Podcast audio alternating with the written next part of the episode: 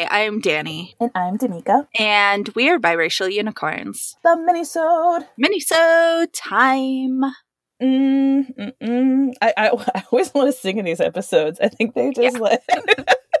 How many times do you have to edit out like my mm-hms? oh, I don't. I don't edit them out. I leave them in. I'm so pumped. I feel like we haven't done a proper minisode in a while, and I'm like, I'm really excited for this one. Yes. Hmm. I are you just? I think can we can maybe be so bold as to just kind of jump in right away? Yeah. Okay, let's do it. I kind of want all the time for this. So I was actually inspired by a previous episode that we did because we I, I, I said a simple line. I thought, oh, that'd be a good mini So I've been saving this up for a while. So it's been building up well, you're so good. I don't actually maintain a list of minisodes things, and I really should because it's always a struggle when it's my turn. I'm like, oh no, what, what's a minisode? I had like several ideas, and now I can't remember any of them. Oh, girl, I've had to go back to old school. I had to go back to chisel and stone tablet. Um, mm, no, I've mm, actually lived. That's smart. I, yeah, I've actually started. Um, I got little cute little mini notepads now for myself for the holiday season, and I'm starting to leave them in places because even I used to do notes on my phone because sometimes I will literally get up in the night to get a glass of water and be like, "That'd be a great mini sode." I will need to like write it, like physically write it down. So yeah, I've had I've gone back to the old pen and paper, and that has been really super helpful. I know several comedians who have just like notepads everywhere. Like keep a notepad in their pocket, keep a yes. notepad in like all the places so that they yes. can make notes. Yeah. I I just let everything build up in my brain and then I never remember it. I know when I wrote a lot of comedy, that's what the, that's the first thing they tell you is to get is to get loads and loads of notebooks. I used to pride myself on my amazing memory, and I still kind of do. And then I had a kid, and then 30s happened, and I slowly lost the gift. I feel like an episode of Heroes. Like I've just kind of my powers kind of dwindled. I'm actually excited because I did brain remember this, but I also did write it down, so it does help. Today, we're going to spend about 10 minutes talking about something that is literally, literally, little letter, something inspired literally. Yes. How was I ever going to say that? It was never going to happen. so that and sci-fi inspired. It inspires video games, movies, um, cons, fashion. So mm. I have ten minutes on the digital digital clock. Let's talk about the sub sub genre that is steampunk. Hmm. Yes, okay. yes. So we did the episode of uh, Jingle Jangle, uh, Christmas Journey. I we talked about how the style had nodes and like a tipping of the hat to steampunk, and I thought, huh, that is something that I would like to talk about. Cool. Let's start with a definition of steampunk. What is your your definition of steampunk? Uh, the way I would describe it would be a sub sci-fi genre that is inspired by it's like turn of the century mm, oh, how would you describe it turn of the century meets sci-fi because i know mm. it was kind of inspired by like cyberpunk it was this late 80s early 90s kind of thing so i think anything that would in that would have that kind of mashing of genres mm. so i yeah, think that's i would, I would say think. it's yeah it's victorian and mm-hmm. inspired by the steam engine and mm-hmm. so it's mm-hmm. kind of almost always set in a Victorian era, I would say, to be like true steampunk, but mm-hmm. like alternate reality where there are elements of like futuristic things with like a steampunk, steam era, steam yeah. engine era um, feel to it. So lots of gears, lots of like zeppelins, lots of so many goggles all the goggles. yeah, yeah. I was I was really into steampunk when it was like there was like this huge huge moment mm. where steampunk was really popular in mm-hmm. the like mid 2000s. And I, I really liked it then. Now I'm like over it. I was wondering, I was just like, when is she going to say she's over it? let me let me clock the time of when it was exactly not not even three whole minutes into this. She was saying no. I think it's cool. Like on mm. its face, it's cool. It's just almost overdone now. Yeah. Which yeah, I yeah. wonder if there's just like there's got to be a way to like breathe new life into it and i did appreciate that about jingle jangle is that it it had that like like you said the tip of the hat to it but it wasn't like Mm. overwhelming this is our whole like definition this is our whole world is just this like overdone steampunk world no we're going to take steampunk elements and we're going to take different elements from different things and mash it up and make it into this and i thought that was really smart a really great way to use steampunk I liked it too. I, my first actual real. Uh, I was aware of it, but once again, I didn't know how to vocalize it. And of course, it, it's been in you know literature f- for sure and making of it. I remember seeing the Wild Wild West with Will Smith in Mm, it. yeah that's a great example And that was like that was one of my first real big. I mean, however successful or unsuccessful it was, I loved that really screwing with the idea of steam still being the wave of the future, but the future being so endless of what you could do to it. And I really enjoyed it. I had the same thing to where I thought it was so cool and then my um, my husband used to play the video game Fable. He was really into Fable and that had a lot of of the essence of steampunk and so i loved the aesthetic of it a lot i loved that it kind of was like a big middle finger to a tradition of the victorian era but i kind of like you i it, it was an oversaturation and Mm. one note and one color and one flavor. It was just it became this is what it is and this is like anything else that's like kind of almost in a nerd geek culture they became very selfish of it and very protective. And i can say that as someone who is also nerdy and geeky and can get overprotective about something like oh this is steampunk. Oh this isn't and becoming exclusive and look i have a typewriter for my computer now. It's it just became something else instead of just something you know fun and imaginative and without boundaries and it, it- yeah i it would be really cool for it to breathe new life and have um, new points of view and new people telling the story and and really going for it. Because i know other movies like atlantis had a lot of that as well which we've talked Mhm. about our love for that treasure planet i know howl's moving castle kind of the same thing of these things that are very beautifully and visually appealing and that is so exciting. But yeah i don't know. Uh, i don't know what they what else you could do with it. Yeah, yeah, and I think there is this this moment um, now that has a lot of a lot of these like isms, these like subgenres of science fiction Mm.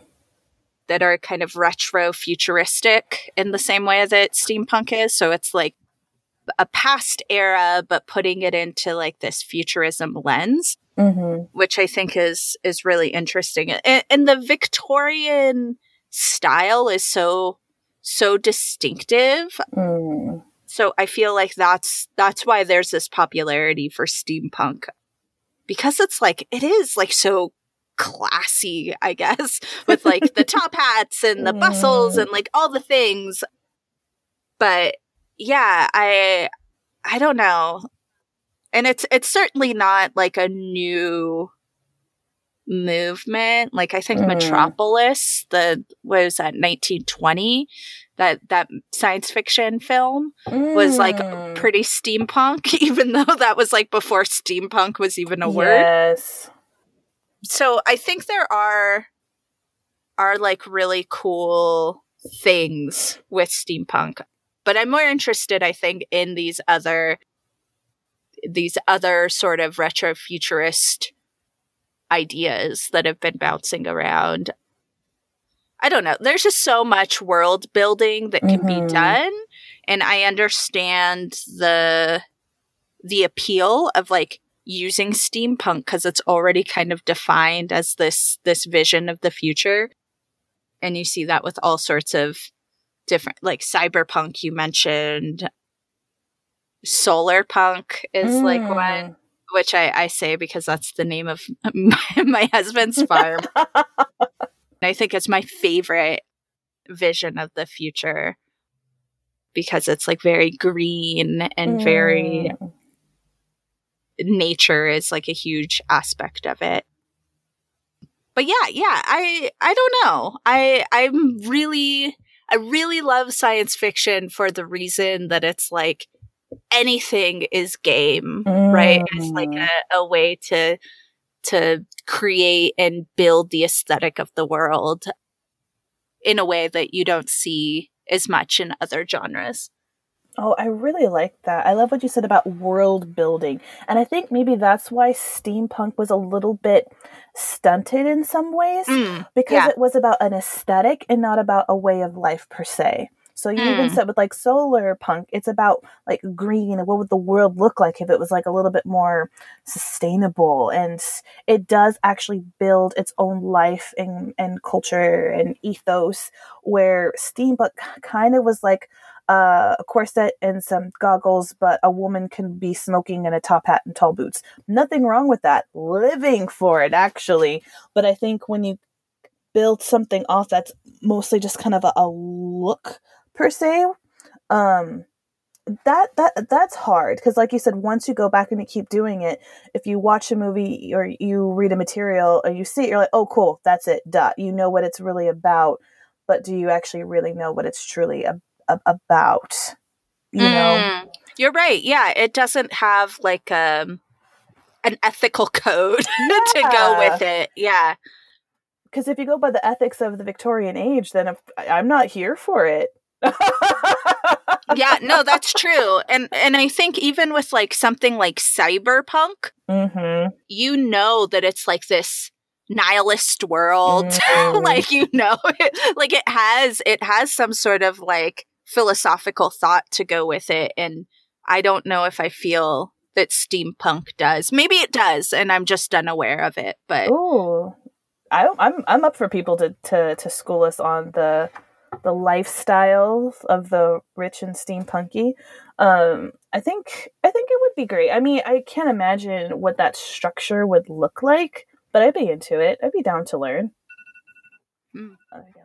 All right. Before we go, since we are out of time, you mentioned a few different movies. Do you have like a favorite film or book or I guess there's even like Mm. music. I don't really know. Yeah. If I'm gonna say favorite, I think I'll have to go back to the original. Would probably be like, was it Twenty Thousand Leagues Under the Sea? I think a lot Hmm. of people equate with yeah, that. I feel like all of Jules Verne yeah. definitely counts. yes, yes, Um, yes, yes. So I think like like that between um, book and movie, I think that was a really innovation. I will say that I think steampunk really took that the steam engine era because it was something so miraculous and took what man could do with their hands and thought Mm. about it's kind of like when remember we used to watch Flintstones and it was the creativity what they would do with these prehistoric animals and that was kind of fun like oh a woolly mammoth's not a vacuum but it's really kind of fun to kind of yeah. imagine it's something like that of like okay yeah no scientifically we know steam cannot do xyz you know like in wild wild west we know that if you, you can't make enough cogs to simulate a, a bullet train but what if?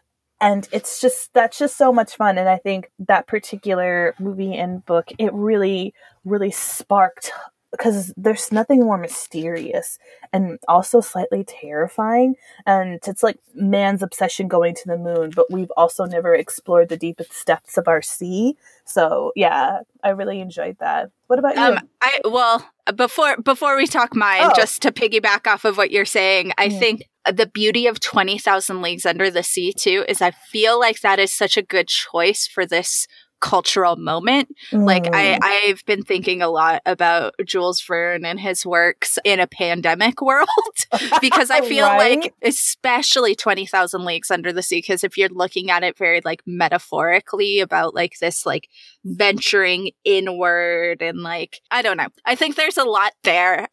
uh, so if you mm. haven't read mm. or experienced or watched Twenty Thousand Leagues Under the Sea, now is a great time uh, to do so. It's so good. It's so Frenchy and so lovely and get you some burns in your life. it's really, really good. But yes, I want to know what what's inspired you steampunk wise. Mm, that's a good question. I mean, I guess Jules Verne is good. I don't know. Like the thing that always comes to mind, and this is not a reference for anyone else except for me, I guess, um, is I did a play that we used a lot of steampunk in the design in mm. 2009 that that my the theater company that I was part of, we did this like adaptation of Edgar Allan Poe works Ooh. And we used like steampunk for the design aesthetic. So that's always what comes to mind first mm. off. My second thing, I guess, would be that's something that other people can actually see. And maybe you don't even know this anime. Would Trigun be considered steampunk? Oh, ooh, spell it. I want to know. Yeah, so Trigun was like a manga that was turned into an anime and it kind of it revolves around one one guy for the most part, Vash the Stampede, and he. Mm. There are bounty hunters that are like looking for him, but he can't remember. Like he has this amnesia and he can only r- recall like bits of his childhood and he's like trying to save lives. It's like this whole like he he's essentially like a gunslinger with like a mysterious past.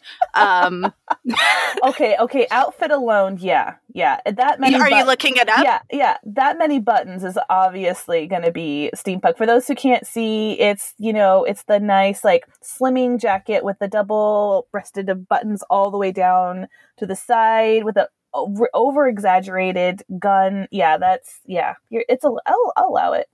yeah.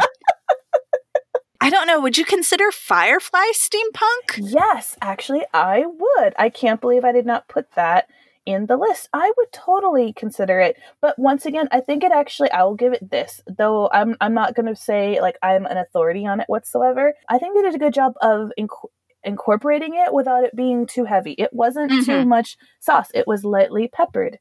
And I thought yeah. they did a good job of that. Yeah, and I would say both Trigun and Firefly more heavily pull on like the Wild West yes. element of steampunk rather than like proper English Victorian steampunk. And so I guess there's those two branches to steampunk, which yeah. I hadn't really considered before. Yeah, I didn't think about that either because that's what the Wild West was. They mostly took like that. Oh, and we just found something. We just explored something today.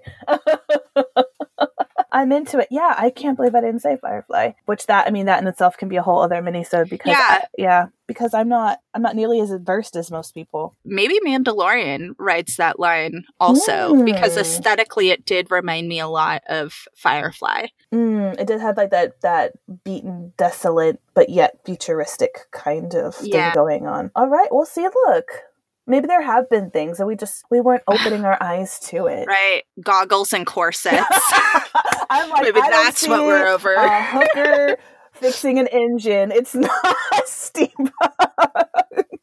Oh man. Yeah i guess that's true. I was i was blinded by the lack of goggles.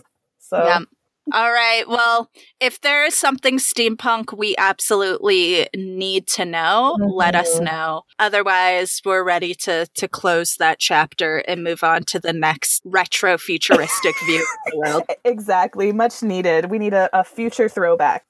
all right. Well, check the show notes for all the ways to get in contact with us. We'll be back next week with a full episode and in two weeks with another one of these mini sodes. Mm-hmm. All right. Peace. Out.